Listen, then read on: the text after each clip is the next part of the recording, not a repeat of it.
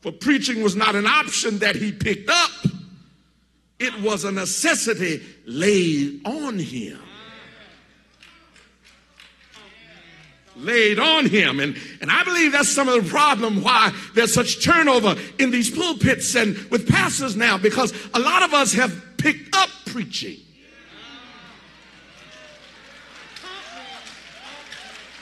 Rather than it being laid upon us. Wish I had a witness in here. He says, This thing has been laid upon me. The, the term laid in that text means pressed upon. It was pressed on him. It, it was a weight, it was a burden put upon him. Paul was going about his business, riding on his beast, going to persecute Christians. You know what happened. A light came down from heaven, knocked him off of his beast, gave him a new name, changed his nature, and from that experience, it was pressed laid upon him. Woe be unto me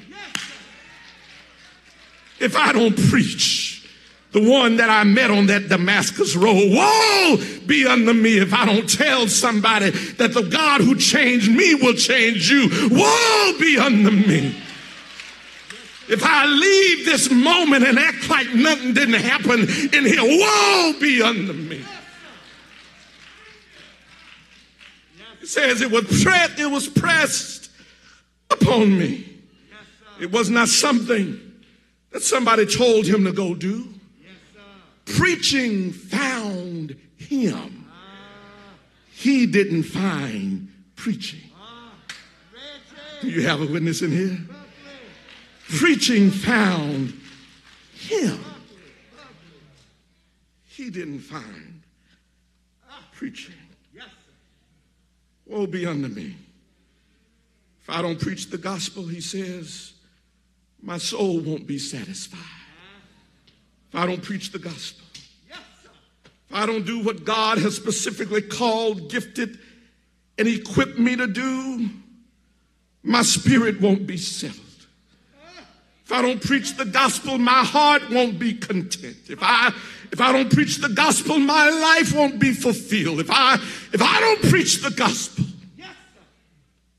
we need gospel preachers preaching the gospel of Jesus Christ. Three things I want to leave with you, and I'm going back to Mississippi. Three reasons.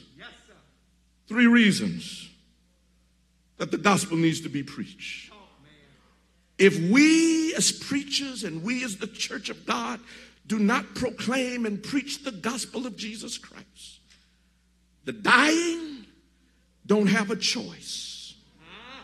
The living don't have a chance. And the preacher doesn't have a charge.